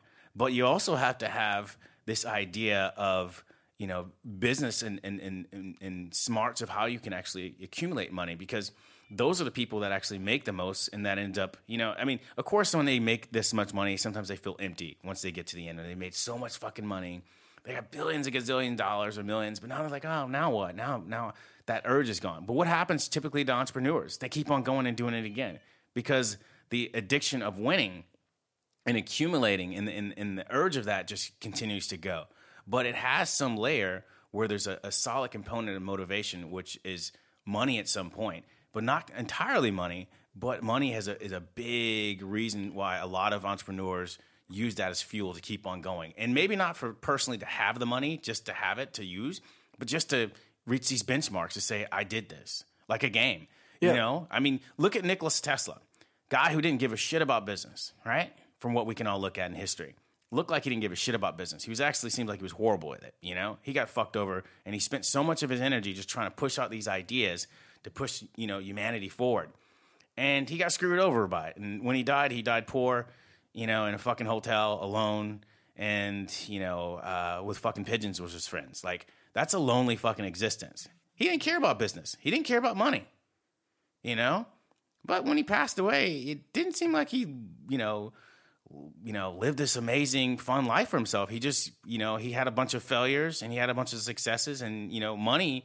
He had to rely on other people's money to push out the things that he wanted to push out to people to help innovate and help people. But he didn't get to do everything he wanted to do because he didn't have the actual money to do so, and he didn't think about the business structure first.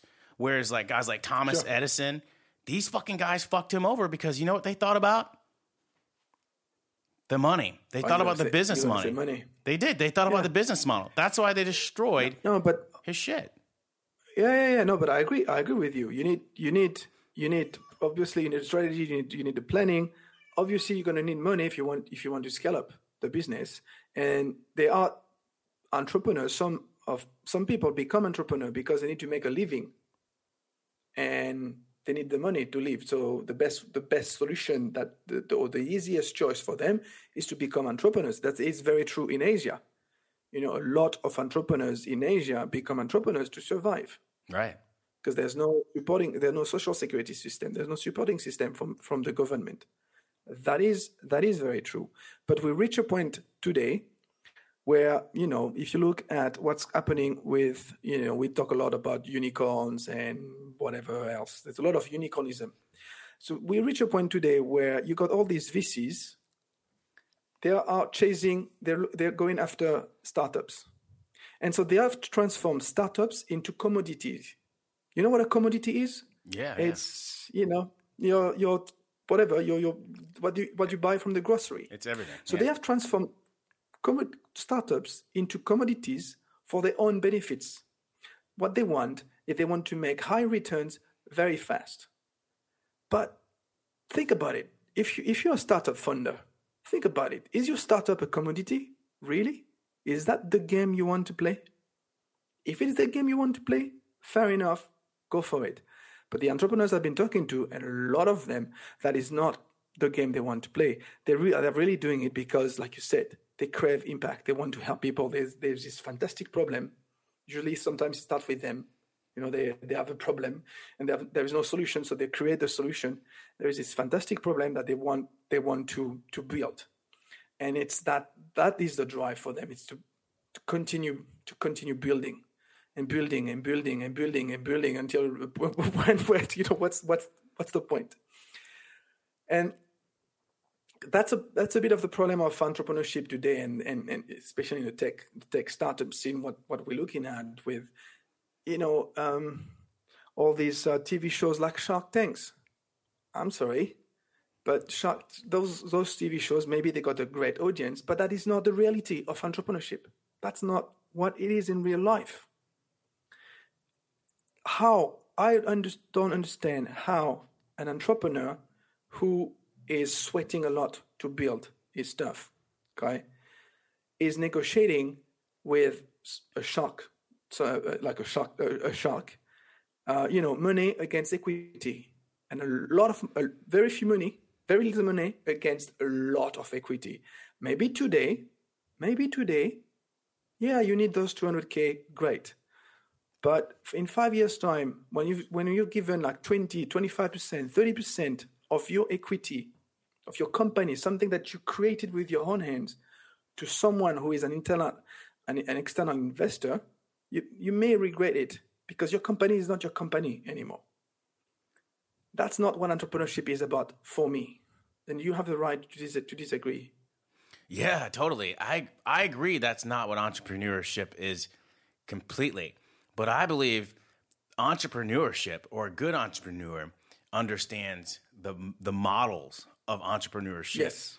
And part of the, Yes. knowing the models of entrepreneurship is knowing about your agreements and your, and, you know, and, and um, your legal structure that you formate the company on if you don't Yes. understand the legal formation, these things will happen to you.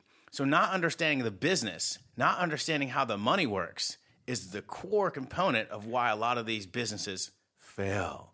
So, not understanding Yes, how the money works, yes. you will you will fuck yourself. You will fuck your company. The reason why Mark Zuckerberg, for example, again, we're gonna rant about him. The reason why guys like Mark Zuckerberg are on top of the fucking table is because the way his company was set up from the in beginning points by the people who coached him on how to set up his company, by the legal team that set up his company, and that legal team's network.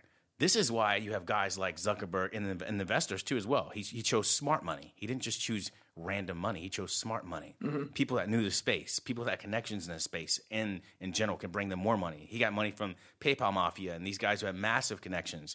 Reid Hoffman, Peter Thiel. These guys have amazing network. Elon Musk was a part of that originally too.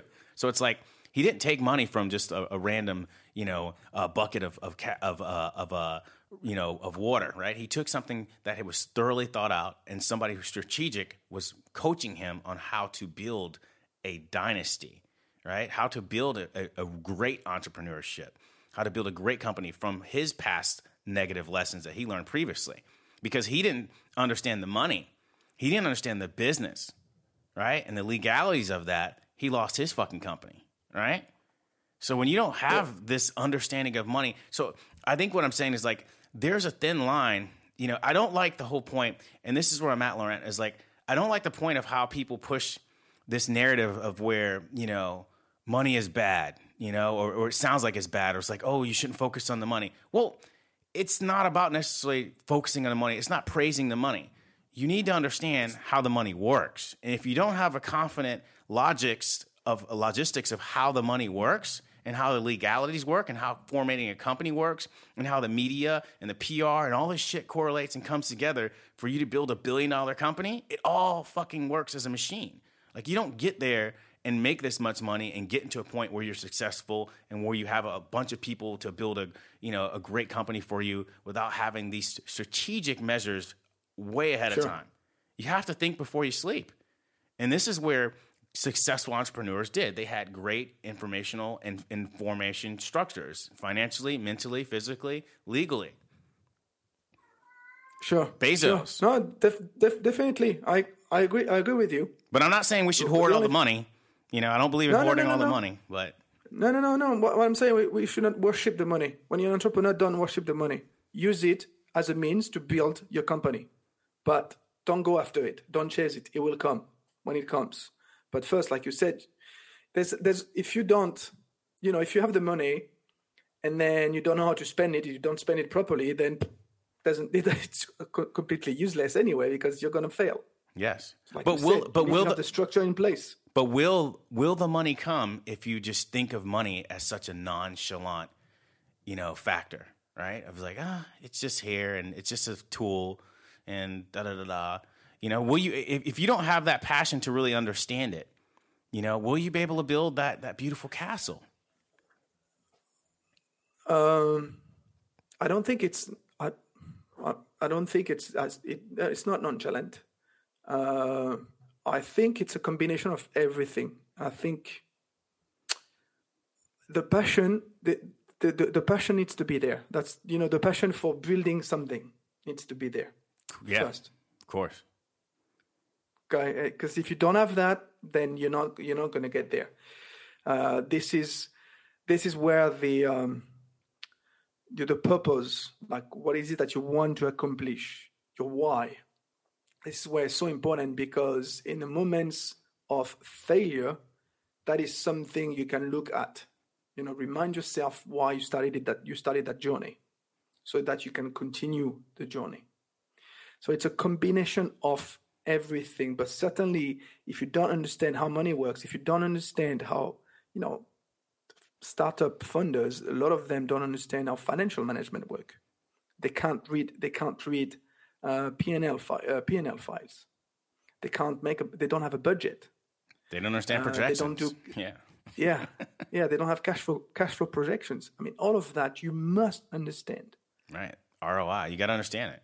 But that's what I'm saying though. Yeah. Like this is what I, I, I think what my point, what I was just want to stick in there and keep make sure that we hold on to as people is, you know, if we're talking about startups, you know, we should never neglect the money part. And I feel like money gets a bad name. Money gets a bad name because so many people you, you have these people who just look like they're just like you know they're they're they're selfish they're just hoarding all the money and they just look like they don't care about anybody and they're just i need money i need money so it, it gets a bad rap but i feel like Yes. it's a scary thing to walk away from that because you a lot of these people start listening they're like oh yeah well you know money's not the reason why i do this money you start talking all this this philosophical stuff that sounds great in the end you know in, in the end but in reality if you don't fucking understand it, good luck with your fucking startup because that is what Yeah. keeps you alive. That is your your you know your your how much evaluation you have, and then what's your runway. If you don't understand these these these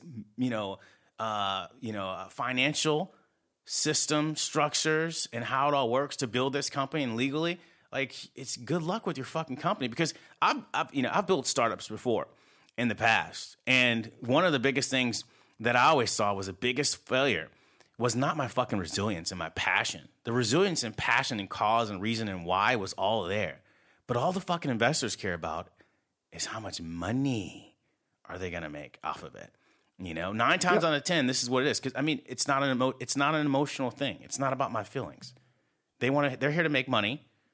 You know, they want to use that for their kids' fun. They also have a fund, and that fund is given to them and the money and stuff like that through other people. So they have a responsibility. So for me, I always looked at it as like, hey, look, you got to fucking care about the money because that was the biggest issue I felt that was always lacking because you need to get that that little spark of cash is the one spark of cash that can sometimes push you over to your next round, right? And when you lose that momentum, you you you can pretty much your, your whole idea and your passion, your drive, and all that funny, awesome stuff that you made up just can totally float out the window.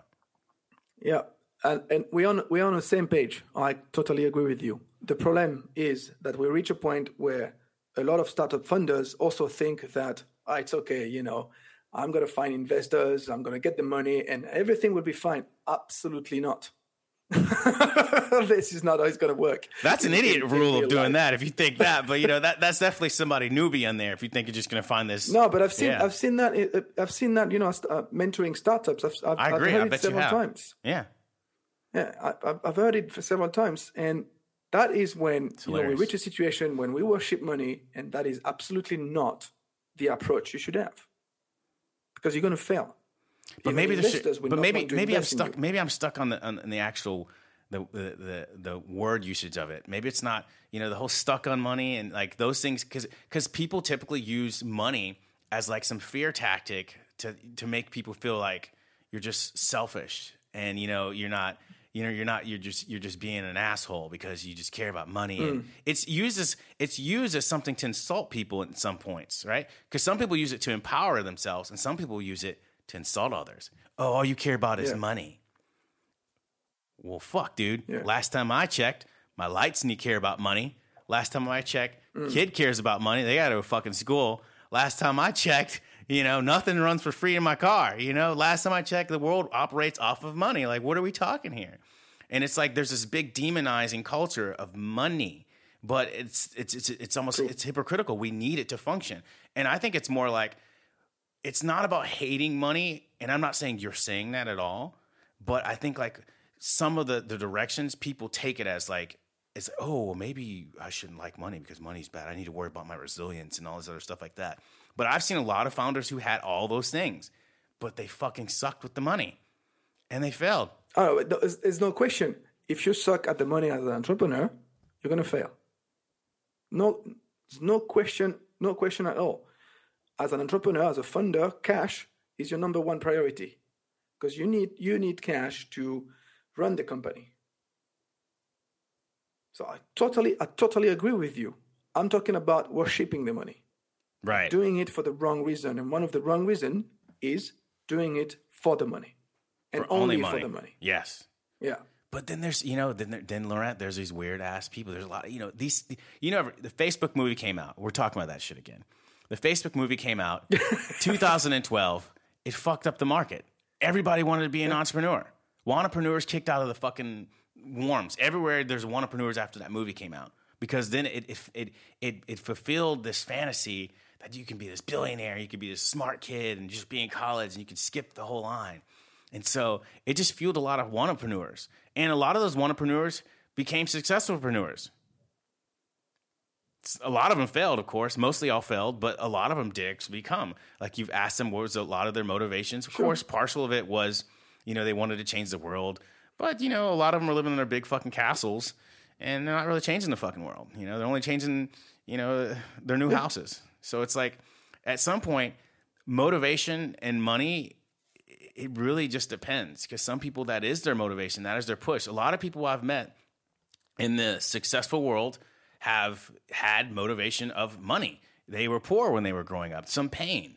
You know, when I was little, I was Okay. poor and I didn't have food. So now I feel like I need to accumulate, like a hoarder, more money. And not saying everybody's like that, but there's different triggers for people. And sometimes, even But if you just care about money, they still become successful. I know plenty of people who just care about money. They became I'm like, what the fuck? But but then the question is, are they happy? But that's a separate issue, right? No, it's not. You think not? Yeah, I, I don't think it is. I think it's the same. I th- I think it's the same issue. So there's been plenty, plenty You know of the people. saying, money money doesn't buy happiness. Right. But but you don't think that's a separate issue? Because there's plenty of people who became who who who who are working companies. They built a lot of the things in the companies and they got really wealthy. And there wasn't their 100% intentions to make all this money, but they just got successful. Yeah. When they got there, they realized they also thought because it was just, it was an extra component that money was there and now they didn't have to worry about this. But now they were Yes. bored and now they really didn't take time to look at other things in their life. No, but those people, those people, I'm sure they're happy. Now they are, but a lot of them didn't. Like there's a lot of them, like Justin Kan. You know, there's guys like that who were you know a, a part of YC and they started out Twitch and things like that. These guys talked about it. You know, they weren't coming to initially just like to worship money. They just wanted to start a company and it was just like some ideas and they just moved out and kind of just did some things and they were passionate about it. Their startup wasn't really making money. But then there was the component that I, of course I could make money off of this. And when they got to the point from what I'm referencing, you know, they realized, hey, well, money didn't make me happier. But it wasn't their motivation. But they realized that money still didn't make them happy. And I think that was just something that they thought too as well. It's like, hey, well, I'm doing this for this cause, but I'm going to get paid for it too. That's awesome. But now I've got all this money, and guess what? This doesn't really fulfill me.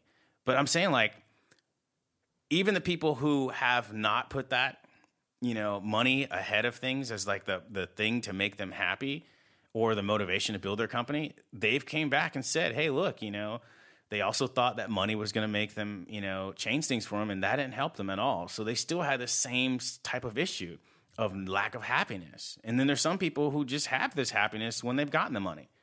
Is it is it at some point that some people are just different and they take it differently?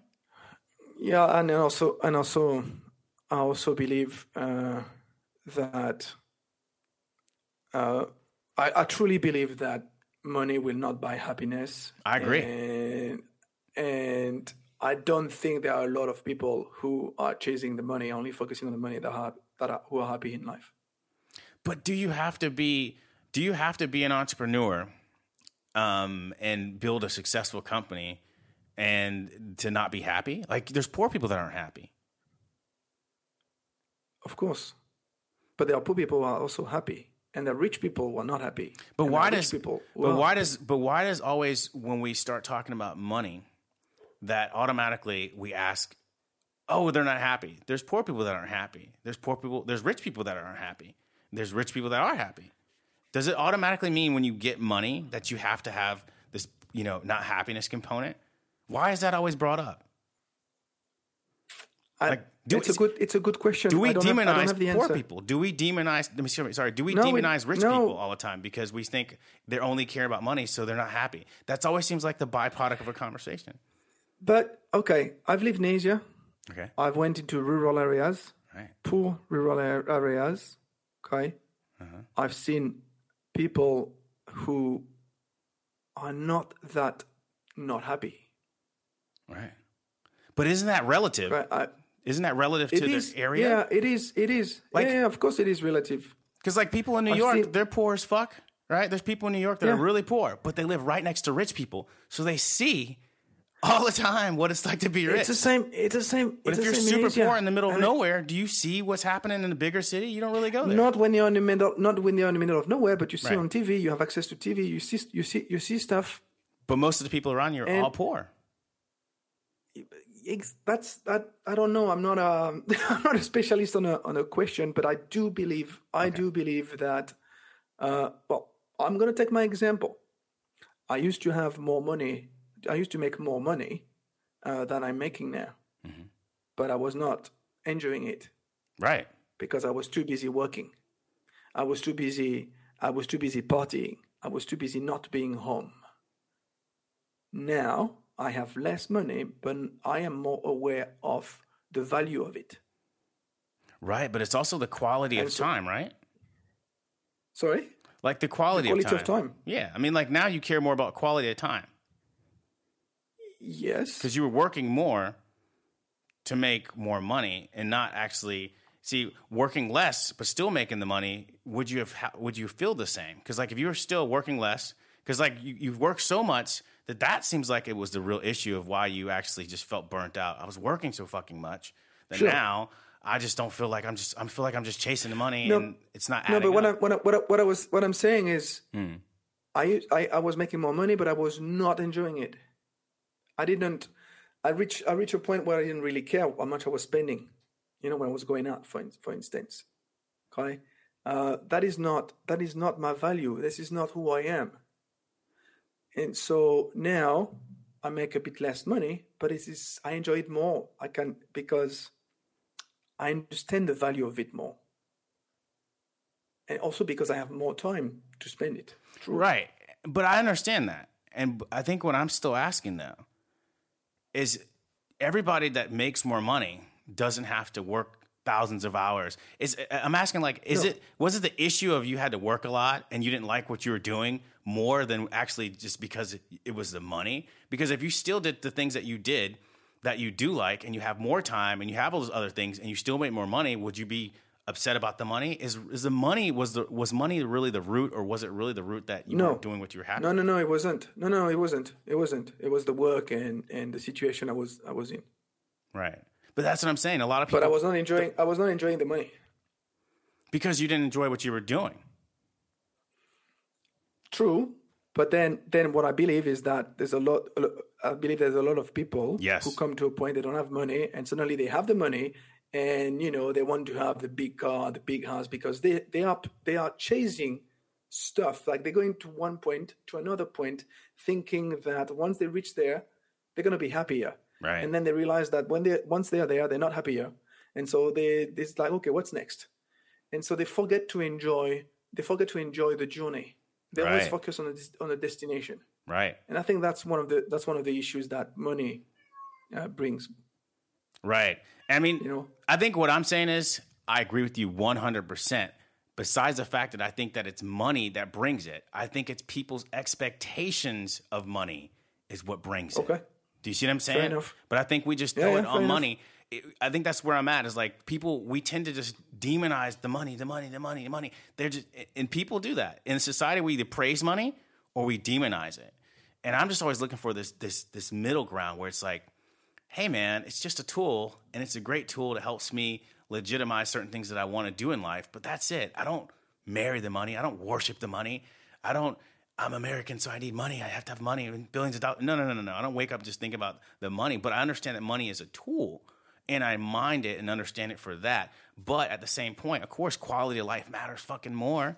But at the same time, money matters as much.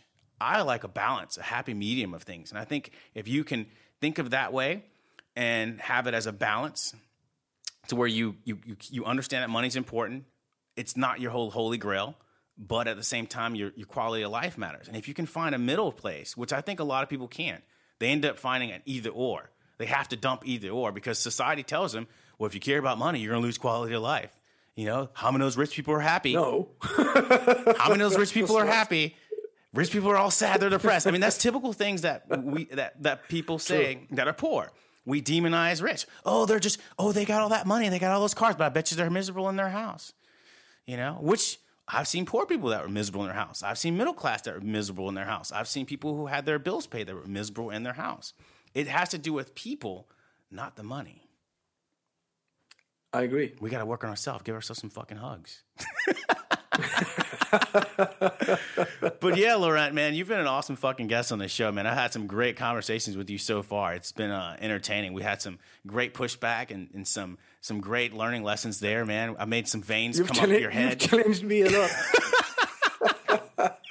but I definitely got to give you a hug out there, brother. It's all love. I appreciate you as being a human being and, you know, helping other people. I mean, helping people is important. I love helping people too, man. I totally get it, man. And I, I you know, I wasn't just busting your balls. I get in that same thing in the past where I've just, you know, get out there, try to help people, and I've put myself last. Mm-hmm. And it's just like, as you said previously, sometimes you need to echo that back out to the universe because you notice that thing sometimes in yourself and you know you need to work on those things. And when you see it you're easily at identifying that and helping other people. And that that is a beautiful thing you know self-reflection. So keep on doing it man. Keep on killing. Congratulations on the podcast. I like to thank you for coming on the show. It's been awesome dude but uh, if you want to hang Thank on you, for a thank you for, for having me. yeah, man. So if you want to hang on for a couple of seconds, I got to make sure we upload, and uh, so everybody can Okay. enjoy this beautiful fucking conversation we just had. It was so fun, so fun. Yeah. All right, one second. Ladies and gentlemen, the Kids in the Room podcast. Kids in the Room podcast. That's right. That's right. Brought to you by Move Faces TV. Let's go. What a catch by George Kittle! Hey Niner fans, George Kittle here with a pro tip for making the best play on your eyewear. Visit Zenni.com, the official eyewear of the 49ers. Zenni has changed the game for you, finally making prescription glasses affordable for everyone. At Zenni, you can find over 3,000 frames with unbelievable prices. Look for the Kittles collection so you can rock our styles every day too. So visit zenni.com, start shopping from home using their virtual try-on, and change your eyewear game forever. And we're back with breaking news. Coke Zero Sugar might be the best Coke ever. That's right, Jim. Make sure. Jim. Ooh, yes, this tastes like the best Coke ever to me. We're on the air. I need to try it first.